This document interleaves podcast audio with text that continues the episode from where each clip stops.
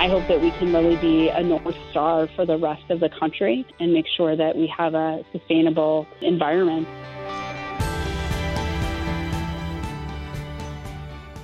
Minnesota Governor Tim Walz signed a bill this month requiring 100% carbon free electricity in Minnesota by 2040. The new law requires Minnesota to produce carbon free energy from sources like nuclear, wind, and solar power. Minnesota now joins 10 other states with similar laws on the books. So, how will Minnesota get to that 100% carbon free goal? Minnesota Lieutenant Governor Peggy Flanagan is here to discuss the new law. Hi, Lieutenant Governor. Welcome to ClimateCast. Thanks so much for having me, Paul. I'm happy to be here. So let's start with where we are now. Minnesota already produces about 25% of our electricity from renewables. Uh, that's faster than many thought it could happen, but it's a long way from 100% carbon free. Can we really get there in 17 years? I have absolute confidence uh, that we can get there, and frankly, we need to get there. Climate change is an existential threat, and it threatens many of the things that you know we love about Minnesota and you know the rest of the world. So two weeks ago, we learned that Minnesota's greenhouse gas emissions declined by 23% between 2005 and 2020. And that's really thanks to the steps that Minnesotans have taken to reduce emissions. But we know that there's a lot more action that we can take. Well, let's talk about how we get it done, the mechanics, if you will. What does the energy mix need to look like in Minnesota, given current and developing technology, to get us to 100% carbon free? Sure. So, you know, the bill establishes a, a, standard for utilities to supply customers with electricity generated or procured from carbon free resources, as you said, um, beginning at an e- amount equal to 80% of retail sales for public utility customers in Minnesota in 2030, and increasing um, every five years to reach the 100% for electric utilities by 2040. The bill also requires that by 2035, an amount equal to at least 55% of an electric utility's total retail electrical sales to customers in Minnesota must be generated or procured from eligible technologies, which of course include solar, wind, certain um, hydroelectric, certain hydrogen, and certain biomass uh, technologies. What are the economic benefits of this plan? How should Minnesotans think about that?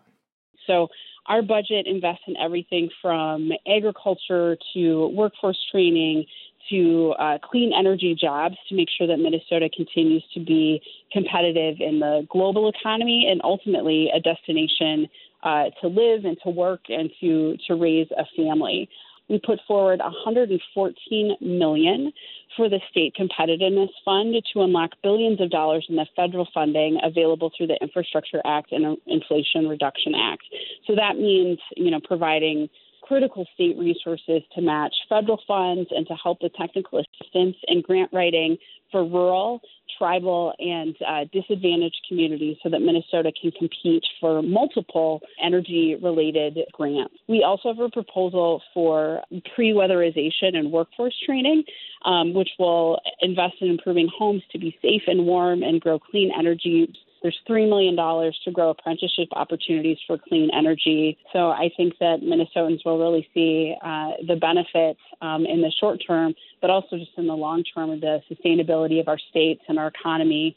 Lieutenant Governor, let's talk about those jobs you mentioned. Uh, we've seen an increase in wind uh, energy techs, uh, solar technicians, even port workers at Duluth, where these big wind turbines are coming in. How many more and what kind of jobs can this transition create in Minnesota over the next 17 years? This funding is going to enable registered apprenticeship programs to purchase equipment and provide training to grow apprenticeship skills and upskill um, incumbent workers in, in clean technologies. Additionally, the, the Minnesota Department of Employment and Economic Development, or DEED, and Xcel Energy announced last week um, the recipients of their Power Up program, which will provide training and job placement uh, to, to meet clean energy transition needs. Through these training and job apprenticeship programs, DEED and Xcel Energy aim to increase the diversity of the energy related and trades workforce through outreach to uh, communities of color, uh, to, to veterans, to women, uh, to tribal communities. So I'm really excited about that that outreach and, and equity piece that's a part of this as well. We've talked a little about the benefits of uh, investing in clean energy. What about the costs to us as ratepayers and taxpayers? I know solar energy is now the cheapest form of electricity in history in many installations. Uh, how do those costs and benefits translate out for us? Well, I think you know right now we are in a really great uh, financial spot as a as a state. We have an opportunity to to make a lot of these in, investments. You know, my hope is that in in doing that will that will keep uh, you know costs to to consumers low. We'll continue to work in in partnership right with the Public Utilities uh, Committee to Commission to make sure that um, you know, these costs are not getting passed on to consumers.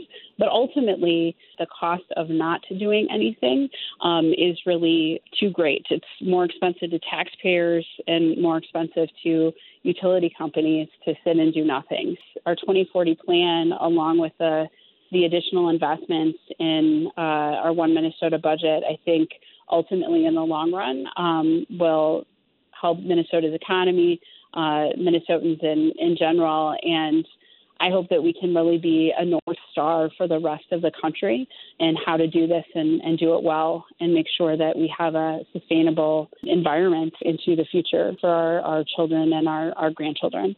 Lieutenant Governor, what kind of feedback have you and the governor received from the plan so far? You know, the feedback that I have heard from um, from Minnesotans is incredibly positive. They have been asking for us to do something. Um, now that we have uh, a legislature in both the, the House and Senate that are aligned in making sure that we are working to mitigate climate change as much as possible in Minnesota, uh, that it really feels like we have a lot of forward momentum where I hope that people can can breathe a little easier, um, both figuratively and literally, um, in knowing that uh, Minnesota is taking some really important steps. Um, and that we can actually tackle this, um, working together across lines of difference, and and they can they can be hopeful about our future. Minnesota Lieutenant Governor Peggy Flanagan, thanks so much for sharing your perspective on ClimateCast today. Thanks so much, Paul. That's ClimateCast. I'm MPR Chief Meteorologist Paul Huttner.